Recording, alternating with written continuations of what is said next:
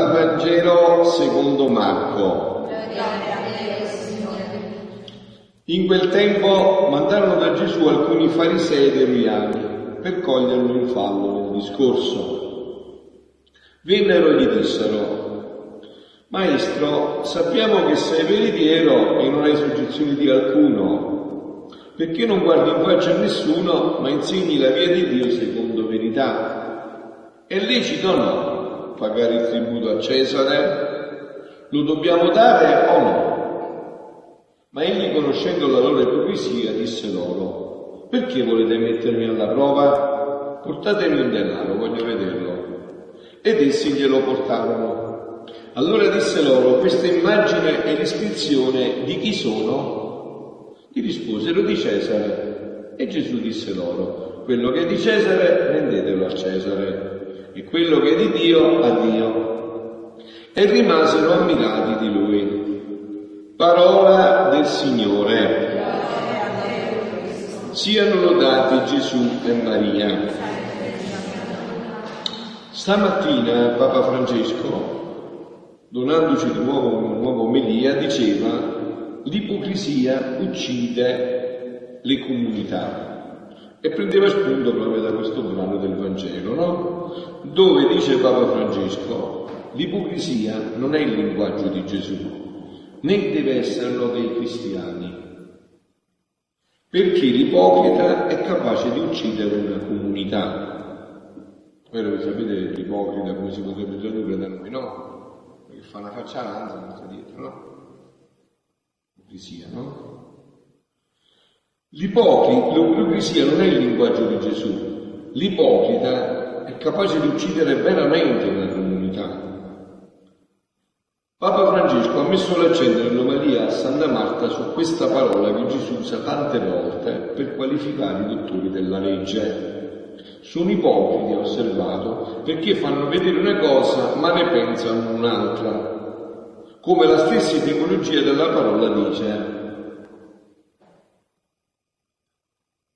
Questi dottori della legge parlano, giudicano, ma pensano a un'altra cosa. Io adesso vi do uno spunto da questo media per poi parlare di un argomento della Divina Volontà, dove stiamo facendo uno stupendo ritiro con una ventina di sacerdoti che è iniziato stamattina, no? Quindi questa è l'ipocrisia, e l'ipocrisia non è il linguaggio di Gesù. L'ipocrisia non è il linguaggio dei cristiani. Un cristiano non può essere ipocrita, e un ipocrita non è cristiano. Questo è così chiaro. Questo è l'aggettivo che Gesù usa di più con questa gente ipocrita. Vediamo come procedono questi ipocriti. Come procedono questi, dice Papa Francesco. L'ipocrita sembra un adulatore, o in tono maggiore o in tono minore, ma è un adulatore. Costoro infatti cercano di adulare Gesù, gli ipocriti, è stato il suo commento, incominciano con l'adulazione. L'adulazione, ha proseguito Francesco, è anche non dire una verità esagerare a far crescere la vanità. Ha così rammentato il caso di un prete conosciuto tanto tempo fa, che si beveva tutte le adulazioni che gli facevano. Era la sua debolezza. No? San Francesco come superava questo? Come superava? Noi ci superavamo nella preghiera, si metteva davanti a Dio e diceva Signore, posso dire quello che voglio, ma tu sai, io valgo tanto valgo quando valgo davanti a te, né un po' di più e né un po' di meno. Loro che ne sanno di me, della mia vera interiorità? Solo tu conosci. Loro vedono le apparenze, no? Queste sono tentazioni che abbiamo tutti, eh? non che siano tutti scritti ai farisei, solo quel prete, siamo tutti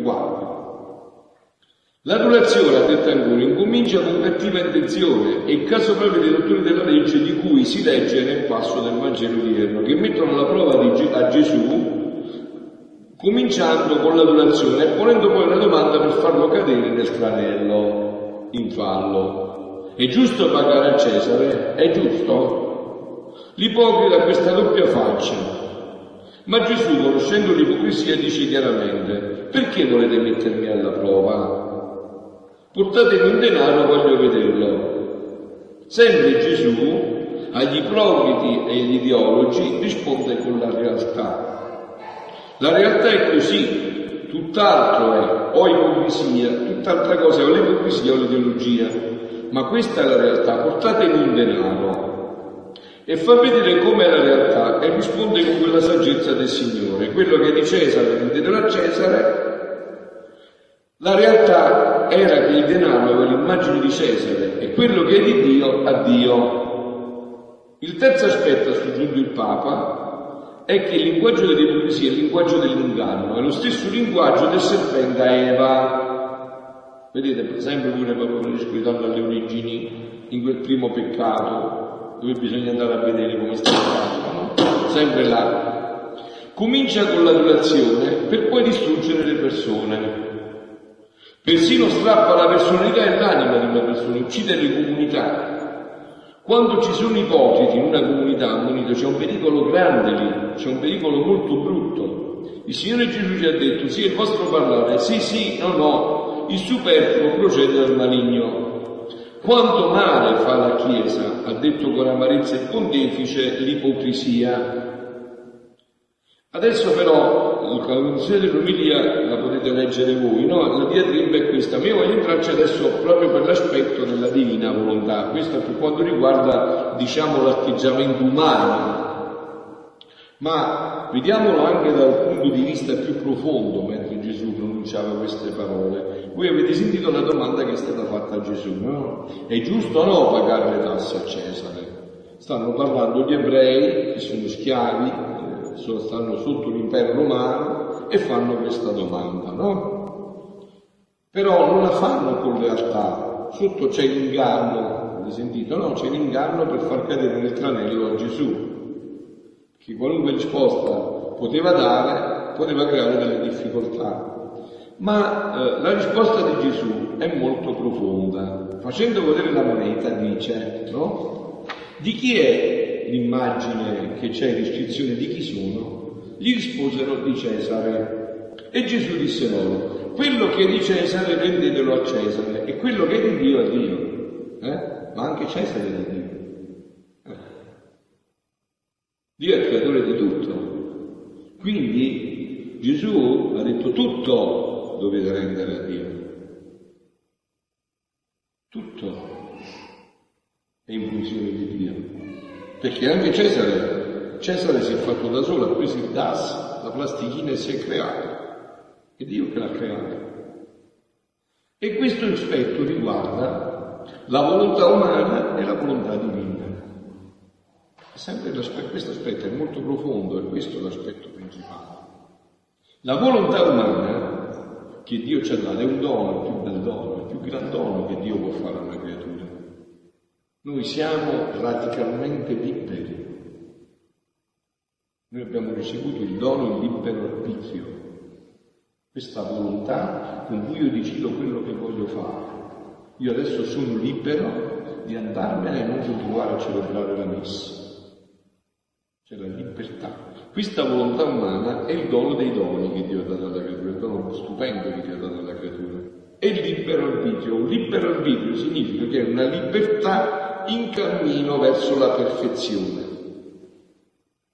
Non siamo stati creati completamente liberi, se no eravamo determinati, non potevamo scegliere. Invece il libero arbitrio è una libertà in cammino verso la perfezione e si perfeziona attraverso le prove. Adamo ed Eva avevano avuto già il sollecito della prova, guardate qua tutto è vostro, potete prendere tutto quello che volete. Quindi questo significa che la creatura era stata creata in uno stato stupendo, sopraelevato, tutto era suo. Fate tutto quello che volete. Mettete il nome agli animali, alle piante, l'ho detto tante volte, se il cane si chiama cane e il gatto si chiama gatto, non l'ha detto Dio, l'ha stabilito l'uomo. È stato lui il re del creato che Dio ha dato.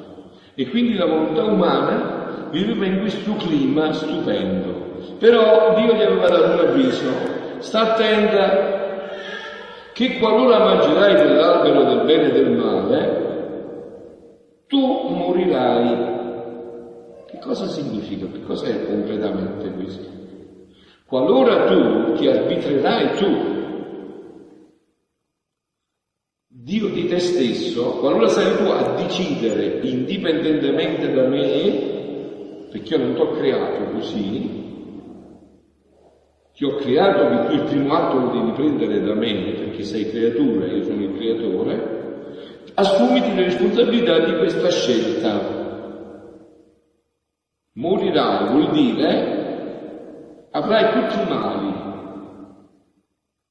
Questo è stato il disastro che noi abbiamo ingenerato all'origine della creazione. Dopo un po' di tempo, Adamo ed Eva, e in questo Adamo ed Eva c'eravamo tutti, ci siamo, lo dimostriamo con i peccati attuali, noi abbiamo creato questa situazione, cioè ci siamo arbitrati una libertà che non avevamo, abbiamo voluto stabilire noi ciò che è bene e ciò che è male. Non teniamo presente una realtà oggettiva, vera per tutti. Uccidere è grave per tutti, non c'è nessun uomo che non sente questo perché è scritto nella coscienza sempre e comunque, non ci sono eccezioni. Noi invece abbiamo voluto arbitrarci di scegliere indipendentemente da Dio. Abbiamo voluto assolutizzare la prima parte, quello che è di Cesare è di Cesare, certo che è di Cesare, ma anche Cesare però è di Dio, anche Cesare deve rendere conto a Dio. Quindi la volontà umana si rimette nel suo ordine quando rientra in questa dinamica. Quando si vede creatura creata dal creatore e si riconnette con lui. Questa prova che Adamo ed Eva non hanno superato è la stessa prova che è stata posta alla Madonna, la stessa prova. Gli è stata lasciata la libertà di scegliere e lei invece ha fatto completamente l'opposto. Non ha voluto né mai per un istante solo avere a che fare con questa volontà umana. Ha capito, ha subito percepito tutti i mali di questa volontà e non ha voluto fare né mai un atto solo, manco minimo, in cui la volontà umana fosse la protagonista, l'opposto nostro. Adesso che cosa ci viene proposto? in questi scritti di cui vi ho detto, anche adesso stanno continuando il ritiro, ci sarà domani e dopodomani, che cosa ci viene riproposto? Questa possibilità. La possibilità dell'uomo di rientrare in quell'ordine, in quel posto e nello scopo per cui Dio l'aveva creato. Cioè questa volontà umana che si rimette nell'ordine e sa rispondere bene.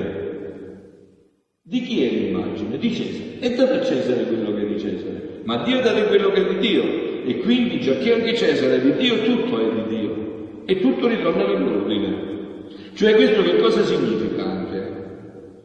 Che uno Stato non può imporre una legge contro Dio, che se impone questo tu devi disubbidire a questa legge se è contro Dio. Questo ha anche provocato, questo ha anche causato i martiri, no? Quando, eh, allora, se non li fa come adesso, no? Quando si diceva di mettere l'incenso all'imperatore, che cosa si voleva dire? Che l'imperatore era Dio. E no, l'imperatore non è Dio. L'imperatore è un uomo che Dio ha scelto se è in funzione di Dio. Ma se si vuole porre al posto di Dio, non è questa la via giusta. Anche Cesare è di Dio. E questa volontà umana se non riprende questa dinamica, vivrà sempre come vedete, tutta squilibrata, con tutti i mali che ci siamo attirati addosso. Perché non è stata creata così, è stata creata per essere sempre fusa, connessa con quella divina. E questo la rendeva felice di atto in atto. Ogni atto che faceva era un accrescimento di felicità nell'animo umano. Che cosa viene adesso a riproporre Gesù a questa umanità? Proprio alla nostra, eh? Perché la parola di Dio si realizzerà tutto, proprio dove è abbondato il peccato, là proprio sovrabbonderà la grazia. Proprio in questa generazione dove il peccato sta sovrabbondando, no? Intravedevo perché sono stato non ho potuto neanche intravedere, intravedevo, mi pare che c'è stato un altro attentato anche a Parigi adesso, pochi minuti fa, non so, no, ho intravisto qualcosa. In questa umanità, dove tutto questo cresce sempre di più, dove il male abbonda, dove il peccato abbonda, Dio interviene da un altro aspetto. Viene a riproporre all'uomo la possibilità invece di ritornare in quello splendore in cui l'aveva creato, in cui tutta tutto ritorna in quella risposta. Sì, quello che è di Cesare, c'è l'immagine di Cesare, dalla Cesare, ma ricordati però a Cesare che anche tu sei di Dio. Anche tu sei Cesare perché Dio ha voluto che tu fossi Cesare e quando andrai ad incontrarlo ti dovrai rendere conto di essere stato Cesare. Cioè di aver avuto un potere nelle tue mani che uso mi hai fatto. Allora vedete carissimi come tutto diventa chiaro e stupendo nella nostra fede come tutto è meraviglioso ed è semplicissimo. Dio nella, nella creazione, la Genesi per 5, 6, 5 volte ripete, e vide ed era buono, e vide ed era buono, e vide ed era buono. Quando arriva dall'uomo dice vide ed era molto buono, quindi ha fatto tutto buono Dio, tutto buono, tutto bello, tutto stupendo, tutto meraviglioso. Chi ha macchiato tutto questo è stato l'uomo, che si è voluto arbitrare di scegliere indipendentemente da Dio. E questo è quello che continua nell'umanità. Ogni volta che noi scegliamo indipendentemente da Dio, ci facciamo male. Non avete fatto esperienza tutti ora? Ci facciamo male. Ogni volta che noi non andiamo a chiedere a Dio, Signore, ma cosa vuoi che io faccia? Qual è il tuo progetto su di me? Perché tanti matrimoni falliti, tanti danni nella vita consacrata, nella vita sacerdotale? Perché non c'è questa domanda di fuoco, non c'è questa apertura del cuore. La volontà umana ci inganna e noi vogliamo farci ingannare pensando che in quell'inganno troveremo la felicità, come è successo a me. Mangia dell'albero, che sarai felice, e Dio gli ha detto non mangiare dell'albero che sarà infelice. E dice certo te l'ha detto perché è invidioso. Hai capito? E così ancora adesso, ogni volta che noi non poniamo questa domanda, dico Signore ma cosa vuoi che io faccia? Per esempio nel matrimonio, Signore ma veramente questa è la persona che tu hai scelto dall'eternità per me? È questa la persona che tu hai scelto? Perché noi non siamo stati mandati nel mondo per caso, su di noi c'è un progetto stupendo, no? ho detto in, una, in un brano, e con questo concludo, in un brano che eh, Gesù dice che ognuno di noi è una pagina scritta dall'eternità, una pagina scritta. E qual è il nostro compito? Andare a conoscere quella pagina scritta e copiarla nella nostra vita. C'è una pagina scritta, non la dobbiamo leggere, la dobbiamo copiare.